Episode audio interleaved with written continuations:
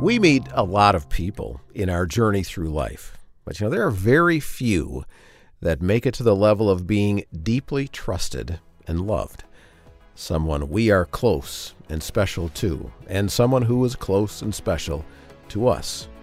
We all need relationships like that, those with whom we can share the good times and hang on to through the tough times. Well, for the next couple of weeks on Discover the Word, author Kim Cash Tate joins the group at the table to explore with us what it looks like to choose a lifestyle of intimacy with God, for God to be someone that we cling to in good times and bad.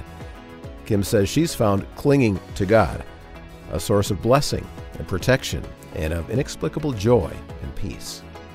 So pull a chair up and join the group as we begin a two part episode called Cling next.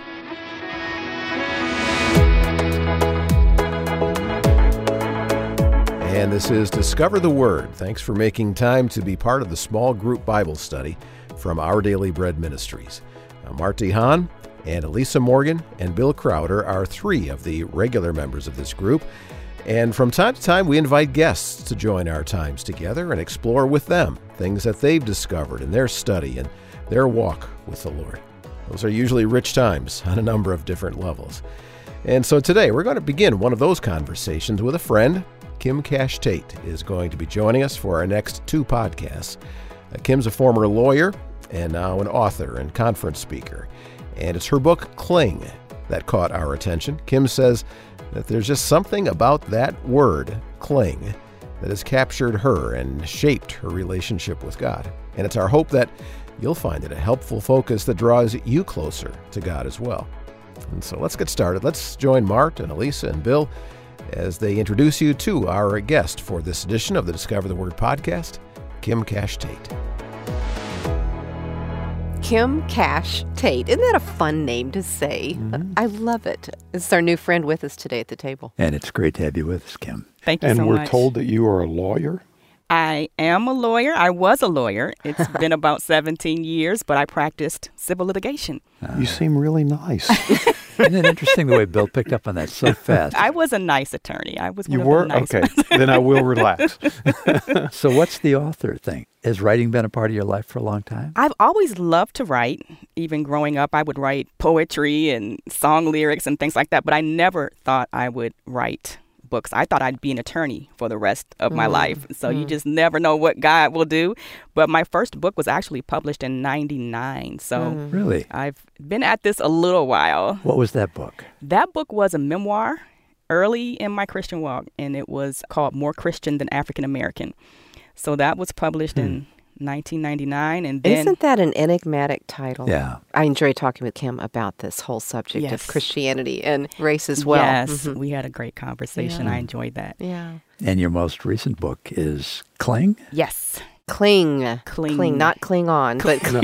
Yeah, my mind went Star Trek Of course right it away. did. That's why I beat you there. And it's awesome to see the passion behind this topic. And you also have a, a DVD curriculum to go along with it. This is not a commercial. This is really, it's a Bible study and it's a conversation that we're going to have on this topic, this one word topic, cling. Hmm. yes. You know, Kim, why does that subject hit you? Why has that attracted you and grabbed you? And why'd you pick that for a book topic? You know, it was really interesting. About, I would say, maybe 15 years ago, when I was studying Deuteronomy, that word, which is in the NASB in particular, and God says to cling to Him. And when I first read that, it just grabbed me hmm. and it would not let me go. And I began to pray that, Lord, help me to cling to you. Hmm. So it's been years and hmm. years of just holding tight to that word. And it's funny because cling means to hold tight, but I'm holding tight to that word and what it means and just how it transformed Isn't it my walk interesting with the God. way we're all individuals and we're wired in certain ways that certain ideas, Mm-hmm. we resonate with those and they become a part of us, don't they? And not only that, but certain ideas in certain seasons of life. I can imagine in some seasons of life, the idea of clinging to God really becomes all you have. Mm. you know. Yes, absolutely. And I would say only recently did I get a better understanding of why that resonated with me so much. And I was taken back to when I was a little girl, and my parents were divorced when I was four. And I had this vivid memory of waiting for my dad to come and pick me up. Mm-hmm. And I loved my dad so much. I loved spending time with him. And I would be waiting for him. And for whatever reason, he wouldn't come. And I thought he was coming. Oh. And so I'd be sitting at the edge of the bed looking out the window, and my little girl heart would just be crushed uh-huh. because I was looking forward to this time with my mm-hmm. dad. And so it was just a memory seared in my heart that for me at that time as a little girl, I'm thinking I must not matter. Oh wow. I must not be course you did. special Right, to that's what him children for- because he didn't show up. He didn't live far. I had a great relationship with him, but those disappointing times just stuck with me. Mm-hmm. And so as I got older, I think just subconsciously I had this desire to matter to someone, to be special to someone, and desire for intimate relationship. And so the Lord just reminded me of that. And Mm-hmm. I didn't come to know him until I was 27. So I spent a lot of time He wooed searching you for and a yes, long time. Mm-hmm. Yes. And so I think that is why it resonated with me so much that really the God of the universe would allow that Hmm. intimacy that we can actually cling to him, hold tight to him because we often see him as so far and distant, but he wants that intimacy and that's what resonated with me. Mm. Do you want to take us to that verse in Deuteronomy? I would I'm love curious to. where it is so I can look it up. I would love to. It's in two particular places. The first is Deuteronomy 10 20. okay. And again, that cling word is in the New American Standard version of the Bible. Yeah, that's what I have. Okay, do you want to read that for us? Sure. Verse 20 of Deuteronomy 10 You shall fear the Lord your God, you shall serve him and cling to him, hmm. and you shall swear by his name. It's interesting because even in the New Living Translation, it says, You must fear the Lord your God and worship him and cling to him. Ah. Hmm. Your oaths must be in his name alone. Interesting. Yeah. Yes. What's your say? Mine says hold fast to him. Mm-hmm. Okay. You've also used the word cleave Yes. to describe cling, and that I just cannot understand that word cleave. Cleave's kind of the King James version word, Yes. right? Yes. Yeah. Okay. Going right? back to Genesis. So let's stay yes. with cling. Yes. And then Deuteronomy 13 4. You want to read that for us as well? Sure. You shall follow the Lord your God and fear him, and you shall keep his commandments, listen to his voice, serve him, and cling to him. Hmm. And again, I have hold fast to him. So- Interesting. but I mm-hmm. see a progression there, Kim. Keep his commands and mm-hmm. obey him, serve him, and cling. Is there a progression? Does that go in a string, or am I just making that up here? it could certainly be a progression. As I mm-hmm. read these verses, what really struck me was that the other commands follow, keep his commandments, listen to his voice, serve him mm-hmm. can somewhat be done from a distance. Ah. Mm-hmm. Because you can even follow from a distance as long as you're headed in the same direction. Mm-hmm. I was always struck by the fact that we would expect keep his commandments. We would expect God to say, keep my commandments. We would expect God to say, serve me. we would expect him to say, listen to my voice and follow me.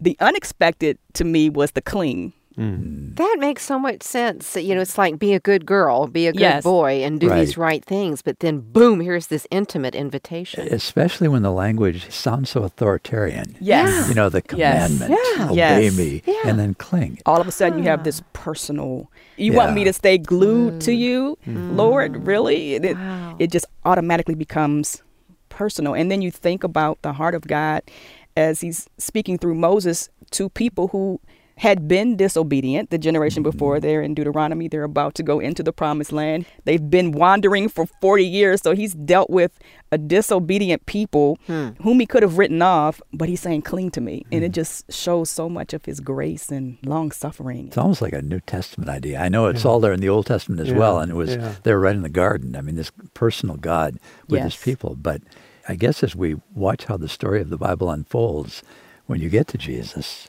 there you can really see mm-hmm. Yes. a God who loves us, revealing himself in his heart Yes. and saying, Come to me, all you who are you're working hard and you're Yes.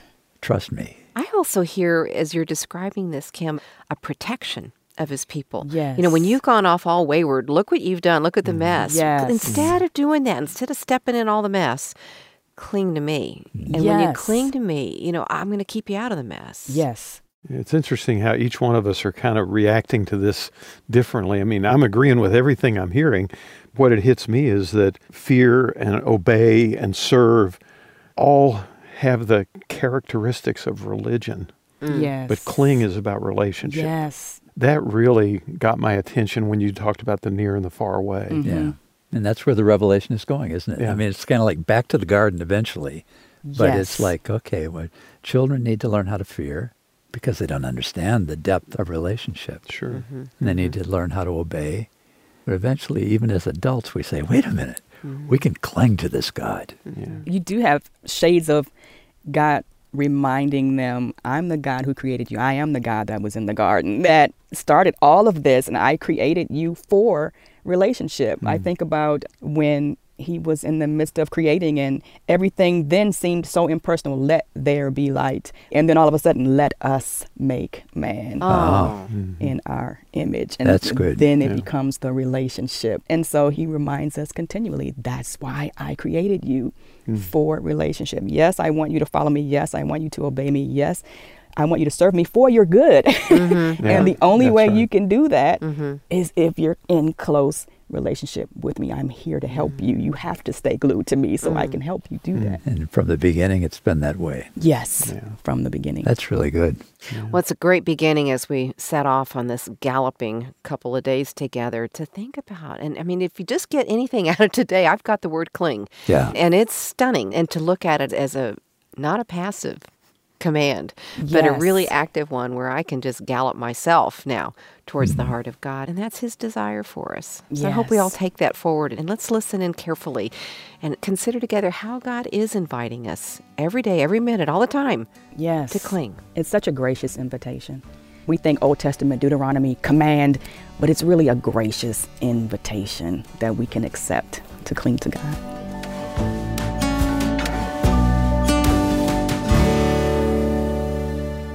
So, we're talking about clinging to God and intimacy with God. And I'm just curious do you see that as something for the super spiritual mm. person? Intimacy with Yes. God? I see it for everybody else. I don't know that I really, until you brought it up, thought about it in those terms. I don't know. I want to ask Lisa, is the idea of intimacy that Kim raises, is that more of a feminine way of approaching relationship with God? Do No. you think? No. I mean, I Bill, think what do you think? in our culture we have feminized it, but I don't think that's God's intent. All hmm. right. I would agree with that answer. I think it feels feminine mm-hmm. because we've been conditioned to things. But I do think that that's a default of our culture. Why does mm-hmm. it feel feminine to be intimate with God? I think because men tend to be very guarded mm. and mm-hmm. self protective. Yeah. And so the idea of intimacy leads to vulnerability, Yes. leads to, I'm not sure I want to go there. I'm going to push. I just wonder if intimacy in our culture is sexual. Bottom line. And No, I so think you're right. I that's think the that- even yeah. ground we start on. And so maybe that's why it's Okay. confusing to men. Maybe men Kim, are we intimate really with God. messed up? Hmm? No, but that's good because this is what we need to talk about when we're thinking about intimacy with God and what does that mean? If we do regard it as something that can be spiritual, then it does seem super spiritual. It's for the pastor, it's for the dedicated missionary, the people who can cloister themselves away and Yeah. study all day. The monastic. Mhm. Yes. It is just that's very, complex. very it? interesting. Yeah.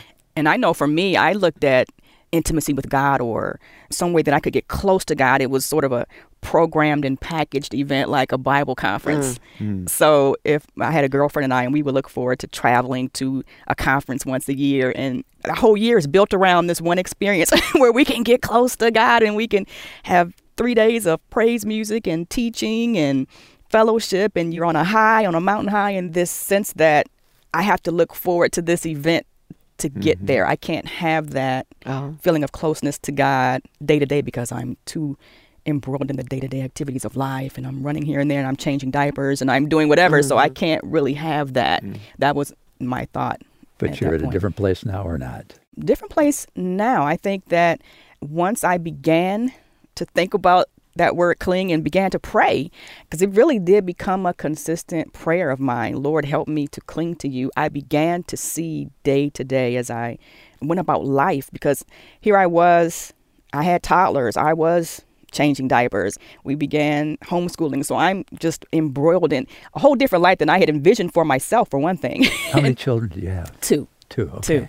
And so I began to see that I can actually have a close relationship with God and feel that closeness every day, hmm. no matter hmm. what I'm So it doesn't have to be the special event. It This doesn't is have to something we can enjoy. the special hmm. event. And I think that when we think about intimacy with God, that we should see that not just as something that it is something we can do every day, but also see it as I'm not trying to get to Him. He's been already moving toward us.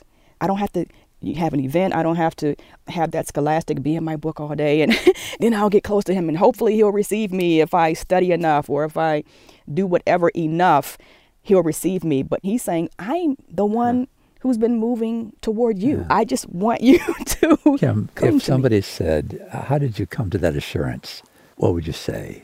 you know you're going to have trials in life right? Mm-hmm. None of us can go without trials. Hardships come up challenges come up. And so you get that assurance as you lean into i'm going to pray to you every day and seek you in this. I'm going to actually believe that you mm-hmm. said you're there and you said you care. Mm-hmm. I'm going to take you up on that. And so i'm right now lord i am suffering i am dealing with this hardship and i need you to show up for me mm-hmm. and show me that you're there and that you care and that if i'm clinging to you you're going to show me what that means and then you see It's almost like an attitude of recognition. And I love the way you're describing this that God initiates mm-hmm. the Yes. invitation. It's almost like God's calling us to cling to Him, but all the while He's clinging to us. yes And can we recognize that? Yeah. We don't Yes. necessarily get it, Yeah. though. It's hard exactly. And so there are so many places in the Bible where we see that it is God who initiates that relationship. And I think a beautiful illustration of that is a story that's familiar with us the woman at the well in John chapter 4. So John I would 4. love for us to spend Okay. some time looking even just at the first few verses of that today John 4 1 through 8. Do you want us to just go around? Yes. Okay. You want to start, Mart? Okay. Jesus knew that the Pharisees had heard that he was baptizing and making more disciples than John, though Jesus himself didn't baptize them, his disciples did. So he left Judea and returned to Galilee. Now he had to go through Samaria, so he came to a town in Samaria called Sychar near the plot of ground Jacob had given to his son Joseph. Jacob's well was there, and Jesus, tired as he was from the journey, sat down at the well. It was about the sixth hour. There came a woman of Samaria to draw water. Jesus said to her, Give me a drink, for his disciples had gone away into the city to buy food. And what I love about this is often we get into the conversation that Jesus has with this Samaritan woman, but even before the conversation takes place, we see so much intentionality on Jesus' part to create intimacy, to create relationship. Mm-hmm. And so he's Where are you getting that? Okay, so where I'm getting that is Jesus, he's left Judea and he's on his way to Galilee. So he's in the southern portion of the region, Judea. He has to go to the northern portion in Galilee. And it says he had to pass through Samaria. And so Samaria is indeed in the middle. You could pass through Samaria, but he didn't have to geographically. He could have gone He around could have it. gone around Uh-huh. and, And most good Jews did, right? Right, Because Yeah. why? Why would most good Jewish people go Yeah. around? They had issues with the Samaritans, Yeah. didn't Yeah. they? What was the deal with the Samaritans? Because obviously it's very significant to the story Yes. that it's a Samaritan woman, not just a woman in general. So Yes. what's the deal with Samaritans? So the deal with Samaritans back in the Old Testament when the Assyrians came into the northern kingdom of Israel and took the people captive, some Jewish people were left in that northern kingdom and intermingled in marriage with some of the Gentiles that had been imported there. So the Samaritans were a mixed race of people that were in the land that the Jewish people despised. They mm-hmm. weren't purely Jewish, mm-hmm. so they were considered to be heretical. So they had nothing to do with them, and they would often. The practice was to go around Samaria, even though you had to take a longer mm-hmm. route. You would take the coastal plain and go up the west side instead of going through Samaria. So when it says he had to pass through Samaria, Jesus had a divine appointment with one woman. With one woman. That is intentional. Yeah. It's just amazing. So we understand also that a one on one encounter with Jesus itself is remarkable. How many people, if you just think about the Gospels, did Jesus meet with one on one? There's Mm-hmm. normally a crowd, or he's got his disciples Mm-hmm. there. Disciples are gone to buy food. So this was just so unusual. And then for that one on one encounter to be with a woman. There was some risk there, wasn't, too, wasn't there? There was risk there. It wasn't cultural. Everything was out of place, but it was because he had this appointment. You know, she doesn't know he's coming. She doesn't know anything about Jesus. It's not like Nicodemus who came to Jesus at night. We don't even know that that was one on one. His disciples may have been there. He comes to Jesus. He knows who Jesus is. He seeks him out. This woman isn't expecting Jesus. It's Jesus who's coming to her. Initiating toward her. And Mart, why was it risky? it was risky not only ethnically, Uh-huh. but it was risky for a man to be with a woman alone like that. Uh-huh. His motives would be in question. So he And- could have tainted his own reputation. And the more we know about this woman, she was there probably because she'd had a very troubled, difficult life. Mm-hmm. Okay. And so I think we can be so encouraged just in this opening section of the woman at the well story, encouraged that Jesus looks for us. If we look at all of our lives, we can think of times when he sought us out, when he was intentional, when he wanted that intimacy with us and he drew us. And we're thinking, I'm coming to him. I hope he receives me. He's like, I've already done that. I've already come for you. Often we don't recognize it because we think it's just a person who's in our life and we may not see that because Jesus works through people. Hmm. So he won't be just be showing up in bodily form as he did at the well, but he'll mm-hmm. show up through somebody else in our life. He'll show up through a circumstance. Hmm. And so oftentimes it's just our eyes need to be open to see mm-hmm. where he is and where he's been intentional. And sometimes the problems that we think are just simply problems and troubles end up to be the occasion that Yes. he uses, right? Absolutely. We're at the table with the Discover the Word group as our friend, author Kim Cash Tate, helps us to see what it means to cling to God. Because we can be sure that He desires that from us, and in fact, has moved toward us and wants nothing more than for us to choose and pursue a lifestyle of intimacy with Him. And Kim and your regular study partners, Mart DeHaan, Elisa Morgan, and Bill Crowder, plan on staying in this incident in John chapter 4 for the rest of the first half of our two part episode called Cling. And so we'll continue after a quick timeout to tell you about Kim's book, Cling. Well, we're so glad that you could be with us at our table for this edition of the Discover the Word podcast. And as I've already mentioned, our special guest, author Kim Cash Tate, has written a book titled Cling Choosing a Lifestyle of Intimacy with God. As a wife and mother and former lawyer, Kim brings a broad perspective to her study of the Bible. And her book has the incisive clarity that you'd expect from a lawyer, along with a warmth of someone who personally knows the love of God and others. It's a great book to read on your own, or it's perfect for a small group or book club that you're a part of. It's my prayer that this study will inspire you to accept God's gracious invitation to cling to Him, to daily choose a lifestyle of intimacy with Him. You can order a copy of Cling by Kim Cash Tate at discovertheword.org or go to ourdailybreadpublishing.org and type Cling into the search box. And so now, Kim wants the group to think about how they were first introduced to Jesus and how important it is to go beyond a first impression and really get to know him better. If you can think back to when you first heard about Jesus, what was the context? Context was Sunday school. And I remember just hearing the Bible stories and as a child thinking it was like a superhero. Mm-hmm. You know, How only old a were you? superhero. Well, my earliest memories would probably be four, five years old. something Well, I like wish it was superhero for me. You know, mine was in summer church vacation school. You know, I, that's when I remember seeing the flannel graph, Right. Uh-huh. which never really grabbed my imagination. It's like audio visual without audio or visual. that's right. It's hard to get the superhero from the flannel graph. I didn't. Mm-hmm. I think I remember not in church, although it was augmented later by church, but my mom would read us a story about Christmas during December every night. And lots of times it was Santa Claus or, you know, mm-hmm. presents or something, but occasionally it'd be about Jesus. And that's where I would hear about the baby Jesus. Yeah, What about you, Kim? Well, for me, I did not grow up in church. So my first memories of hearing about Jesus came from grade school. I grew up in Maryland and I went to Catholic schools. My parents were not believers, but Catholic schools were where you got a good education. So they put me in Catholic schools, but God used it to give me a grounding in Bible stories. And so I would hear Bible stories about Jesus and I remembered Easter in particular mm. because of the stations of the cross. And I remember in third grade just being moved to tears by that. Mm. And so I, just by the grace of God, never doubted Jesus, him dying on the cross, didn't doubt the resurrection.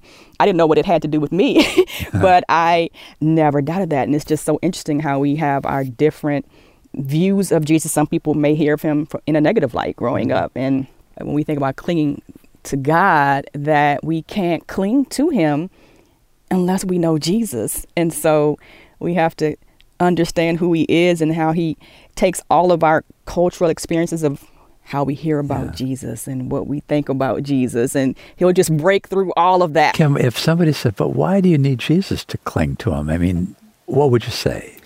I would say we talked earlier about the garden and we talked about how God created us for relationship. Mm-hmm. And so he had Adam and Eve and they were clinging to him and they were in that garden and they were hearing his voice and walking with him until sin broke that fellowship. And so mm-hmm. they could no longer cling.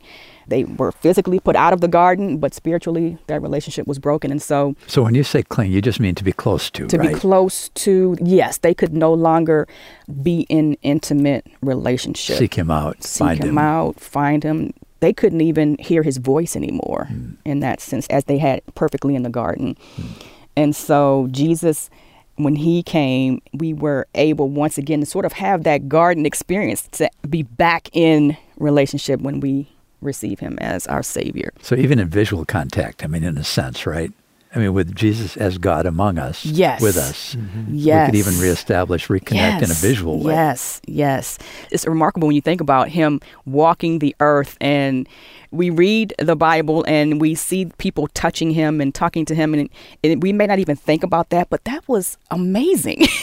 that here is God in flesh and I can actually touch him, I can actually talk to him and that was again intentional to establish relationship. Yeah, we've kind of inoculated ourselves against the wonder of that, haven't we? I think you're exactly right. Mm-hmm. Yeah. We've grown stale mm-hmm. to just what a magnificent thing that mm-hmm. is. And so we come back again to this beautiful picture of him at this well, mm. where so much is seen beautifully in how Jesus makes himself known and breaks through all our thoughts about who he is. Because we all have our own ideas before we know who he is. He just breaks through everything culturally, every distinction we have to say, I am God, and I want you to know me in relationship. This is in John 4 you're talking This about. is in John at the well. 4. Uh-huh. And so if we pick back up here, if we could read John 4, verses 5 through 12. Sure. Okay, I'll start it off. So he, meaning Jesus, came to a town in Samaria called Sychar, near the plot of ground Jacob had given to his son Joseph. Jacob's well was there. And Jesus, tired as he was from the journey, sat down by the well. It was about the sixth hour. There came a woman of Samaria to draw water. Jesus said to her, Give me a drink. For his disciples had gone away into the city to buy food. The Samaritan woman therefore said to him, How is it that you, being a Jew, ask me for a drink, since I'm a Samaritan woman? For Jews have no dealings with Samaritans. And Jesus replied, If you only knew the gift God has for you and who you are speaking to, you would ask me, and I would give you living water. Sir, the woman said, You have nothing to draw with, and the well is deep. Where can you get this living water? You're not greater than our father Jacob, are you, who gave us this well and drank of it himself and his sons and his cattle? So here we have Jesus who has come intentionally to meet this woman and he starts the dialogue. Who would think that God himself would start a dialogue with me? he, he starts the dialogue. He wants the relationship. And so he's sitting there, he's weary. Mm. He's been walking from Judea several miles. Here he is by this well.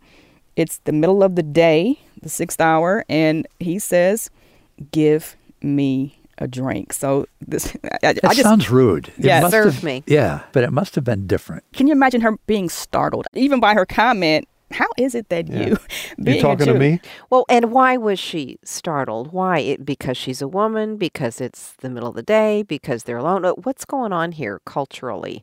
Well, for one, as we talked about yesterday, he shouldn't even be talking to her. He shouldn't even be there. He's a Jewish man. She can tell he's a Jewish man probably by his clothing. They had the tassels. They okay. from his garment she could tell that he was Jewish. So she's first wondering, why are you even here? Okay. Jewish people don't come through Samaria. Okay. And then you're not only here, but you're talking to me. And you're not only talking to me, you're asking me for a drink, which means I'll have to give you that drink from my utensils. Are you going to drink from what I have? Does that make him unclean? Person? Is it that kind of an issue? I don't know if it made him ceremonially unclean. Mm-hmm but they regarded the Samaritans as unclean. So yeah. it just would not have been one way or the other. yes, right? yeah. one way or another, yeah. it doesn't happen. Mm-hmm. well, and isn't there a possibility that given her background, which I'm assuming we'll get yes. to later, that maybe she wondered what he was really asking? Yes. As we get into the story, we find out she's got her own issues that probably has her there by herself midday instead of coming in when it's cooler mm-hmm. in the mm-hmm. day. And so there's so much here that makes this a remarkable statement by Jesus, and he knows, he knows exactly she's going to be startled. His motives are going to be in question. There, yes, and he knows that. Yeah. I just love that. I don't care if you're a Samaritan. I don't care if you're a woman. I don't care about your background. I'm engaging you, and so we find out that he doesn't even want a drink. We never get back to his question. he never returns to his thirst or his weariness. He uses the question to draw her into this conversation. Hmm. And so when she says, How is it that you're asking me for a drink? You're a Jewish man. Jews don't deal with Samaritans. He goes right to, If you knew the gift of God. Hmm. and who it is who says to you, Give me a drink you would have asked him. And I just love that he goes right to the gift. What is the gift about? Well, we know that he's talking about eternal life. And I think for her, he wanted her to just know this is so much bigger than what you're imagining right now. Mm. I asked you for a drink, but I know who you are. And imagine who offers this woman a gift? Who has ever offered this woman anything that would have been of value? No He's kidding. saying a gift yeah of God. Yeah. And she's thanking God, what would God want to give me a gift for? And she's still trying to figure out the water thing because she says, How are you going to give me this water? Are you going to yes. get the well yourself? yes. Yeah. And yeah. so she's trying to figure it out.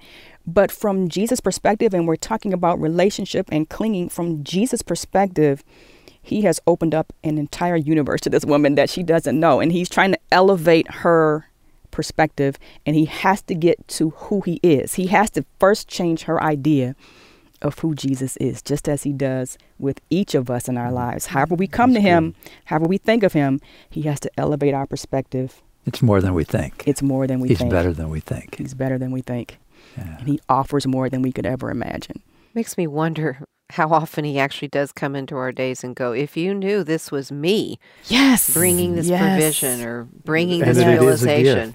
And it is a gift. It is a gift. It is a gift. And that's how he comes to us. It's not just the woman at the well. And I'm here to give rather than to take. Mm-hmm. Mm. Yeah. Yes. That really does change things, Kim, to think he comes saying, It is me.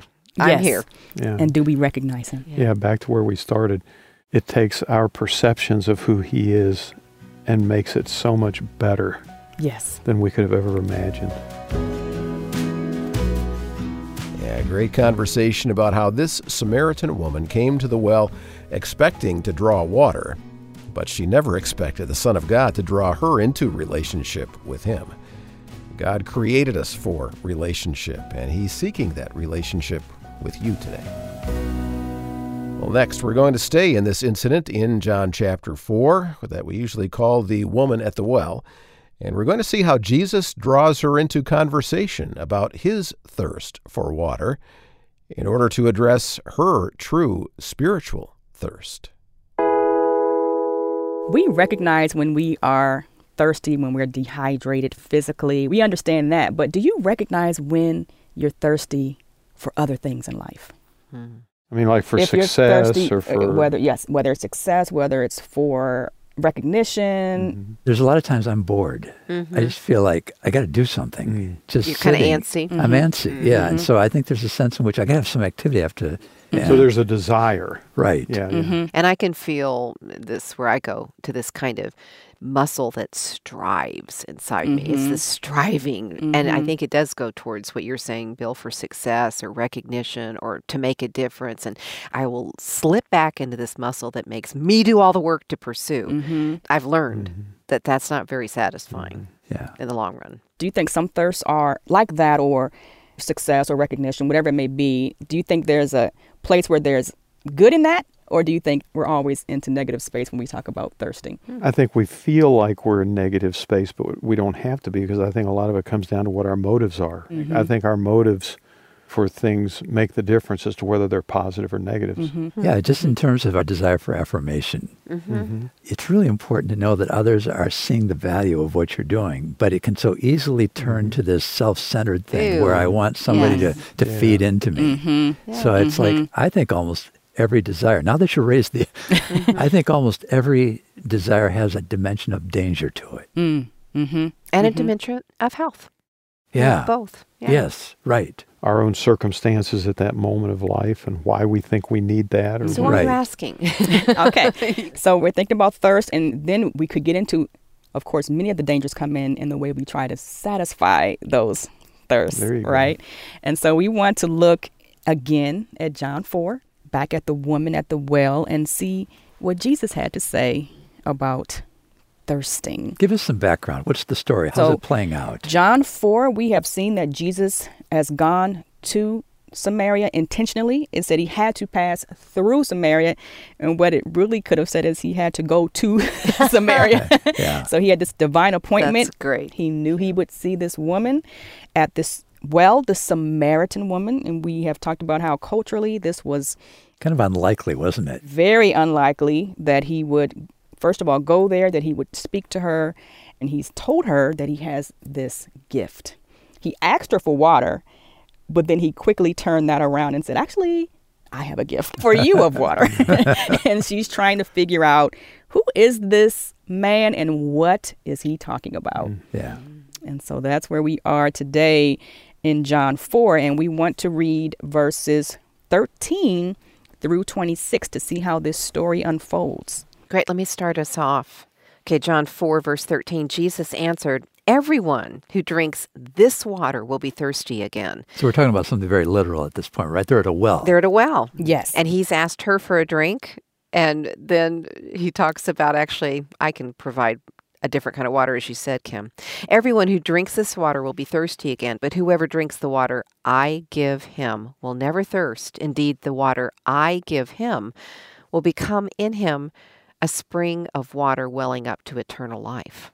The woman said to him, Sir, give me this water so that I will not be thirsty, nor come all the way here to draw. He said to her, Go call your husband and come here. She said, I don't have a husband. And Jesus said, You're right. You don't have a husband, for you've had five husbands, and you aren't even married to the man you're living with now. You certainly spoke the truth. Sir, the woman said, I can see that you're a prophet. Our fathers worshipped on this mountain, but you Jews claim that the place where we must worship is in Jerusalem. Jesus said to her, Woman, believe me, an hour is coming when neither in this mountain nor in Jerusalem shall you worship the Father. You worship that which you do not know. We worship that which we know, for salvation is from the Jews. But the time is coming. Indeed, it's here now when true worshippers will worship the Father in spirit and in truth. The Father is looking for those who will worship him that way. God is spirit, and his worshippers must worship in spirit and truth. And the woman said, I know that Messiah, called Christ, is coming, and when he comes, he will explain everything to us. And then Jesus declared, I who speak to you am he. I love this. So we have been talking about intimacy with God and it's interesting that this is such an intimate passage. It's just mm. one woman and one man. and mm-hmm. Jesus is honing in on who he is and on what he can do for her. And he's saying, I can satisfy your thirst. And so, uh, what I love about this whole passage is she's talking about literal water. He's saying, I have this other water. But how does he let her know that, no, we're not talking about the same water? How does he get to that point? Mm-hmm. He brings up what? Go get your husband. Yeah. Sounds like it just came out of left field. Way. Yes. Yeah. because you know what? In reality, it almost sounded seductive up to that point, didn't it? Mm-hmm. You know, we talk about mm-hmm. using language that can go a couple mm-hmm. of ways. Mm-hmm. You could easily go there. Mm-hmm. Yep. Mm-hmm. And then all of a sudden he says, go get your husband. So anything that she may have been wondering, what do you want? She may have surprised him at that point. I think it goes back to the whole theme of intimacy. He asks her for a drink, which is, you know, natural water and so forth, but immediately turns the conversation to spiritual longings mm-hmm. and then turns to go back to what you said earlier, Kim, maybe the wrong ways that she's tried to satisfy mm-hmm. her heart. Mm-hmm. I believe so. I think he's trying to get to what's in her heart and he's trying to get to who he is. And so she had her own perception of who he is, this Jewish man. You're not even greater than Abraham. What are you talking about? Mm-hmm. And he's saying, Actually, I am. and so he has yeah. to show her who he is, that he is greater. He's now taking it up to deity level. I know you, mm-hmm. and I know all about you. And so he has to draw that out by saying, Call your husband, because he knows that she'll say, I have no husband. And he's like, You're correct. And then he just breaks it down. That's how he takes the entire discussion to another level by pointing out where she's been, who she's been with, and that he knows this. And so that immediately takes her to, You're a prophet. He goes in her eyes to a very Ooh. different kind of intimacy. Mm-hmm by mm-hmm. knowing her oh, inner oh, no, he knows parts. me. Yeah. Yeah. That's the most intimate of all is that kind of deep knowledge. Yes. Yeah. And he does reveal what I think you're saying, Kim, is her thirst, her real thirst. Yes. You know, she came to the well looking for water, but at Absolutely. the well she discovers a different kind of mm-hmm. Do you think she's getting it at that point? Beginning to. Because suddenly he's moved from the physical thirst to something else that she's been thirsting for, mm-hmm. which is belonging, maybe, uh, to top and it he's saying there. he can satisfy it. Uh-huh. Yeah. So that's intriguing. You know my past, and you're saying you can satisfy my thirst with some water that I'm not quite sure what you're talking mm about, but she's slowly understanding yeah. this has a whole dimension that. but we're not there yet. We're not there. Do you yet. think maybe she's not really quite comfortable yet with this whole thing? Because it's almost like he shifted gears in the conversation to talk about the private things of her heart. And so she shifts gears to talk about how religion gets done. Yeah. well, then generation. boom, verse 25 I know the Messiah called Christ yes. is coming. When he comes, he will explain. She's like given this on ramp, and he goes, It's me. And you can just sense the Holy Spirit working on her heart this mm. entire conversation because we know that's how we're drawn to Jesus and that's how her eyes were open. We slowly begin mm-hmm. to understand. And so this is happening in real time with Jesus right there with her. And so with every comment he makes, it's slowly yeah, you know it strikes me kim that we know the story too well the way we're it's unfolding right now it's like imagine in real time what she mm-hmm. must have been thinking but he starts where we are doesn't he yes. and somehow gets from where we are to where he wants us to, to be. Yes. Forward. He went from being a Jewish man who's not greater than Jacob to prophet to I know Messiah. It's coming It's like suddenly mm-hmm. you could not be. I know I'm not standing here. Uh-huh, yeah. I know I could not yeah. be standing yeah. here. yeah, exactly. With the Messiah that I've heard. Of. I know that can't be so. To me, this verse is one of the most remarkable that he would say, I who speak to you am he. How often did Jesus say who he is? Yeah. And the New Living Translation actually goes with the implication here. It says, Then Jesus told her, I am the Messiah. That's the clear implication. Yes. Yeah, yeah, yeah. And the he is italicized in mine. So it's really, he was saying, I who speak to you am, going back to I ah, am. I am Messiah. Exodus. He lets her know. I am, yes. Yeah. He has opened her eyes fully and actually told her mm-hmm. who he is she now knows. It's just a remarkable story of what Jesus does in our lives that once we know who he is and we can drink of that living water and he can satisfy those thirsts. It's very personal. Very personal, very intimate. Yeah, this is going to completely change her life. She won't come out of this personal encounter with Jesus the same. Well, in the last conversation in part one of our study with Kim Cash Tate called Cling, They're going to talk about the parts of our lives that we tend to want to hide, the parts that we're maybe ashamed of, the chapters in our story that we definitely wouldn't post on Facebook or make an Instagram reel about. We all have them, those shame stories. This woman Jesus was talking to at the well had some. But Kim has a new name for these stories, and so let's discover what she thinks we should call them. So I have kind of a personal question. Uh oh. Is there anything in your past that at some point maybe you were hesitant to share with others? Lots. Loads. Everything. What if I'm still hesitant to talk about? and, and and that is certainly may be the case. Yeah. Yes. Yeah, it's, you know, I have struggled with shame forever. You know, mm-hmm. whatever, whether it was my own mistakes and the ditches I've fallen into, or those in my family and choices my kids have made, or like, oh, this can't possibly be used of God. Why do you think we think that? we teach one another to think that. Yeah. Mm. How do we you do that? We have heard enough criticism in our lives. We've heard Mm. enough gossip. We've heard enough mm. stories told with apparently good motives that have really been damaging Mm-hmm. to the lives of others. Yeah, I think we're all kind of closet legalists Mm. who still think that we're supposed to live up to the law and everybody around us is expecting us to live up to the law even though we can't and they can't mm-hmm. either. Mm-hmm. It's like we drive into our garages and punch down the garage door and go inside and we look out the window and we think everybody else behind their garage doors or behind their front doors or, you know, their apartment doors, they're having Bible studies. Right. You know, we're the only ones in our house watching The Bachelor. Yes, you know, and we just think we're terrible. yes. And the reality is we are terrible, but the reality is we're not. We're mm-hmm. all similarly wounded. And somehow, as you said, somehow we think as parents we're supposed to have perfect kids, and we've fallen short if they're not perfect. Mm-hmm. And we've heard gossip about people's kids, and we don't want our kids to be the subject of gossip, so we better not tell anyone. Right.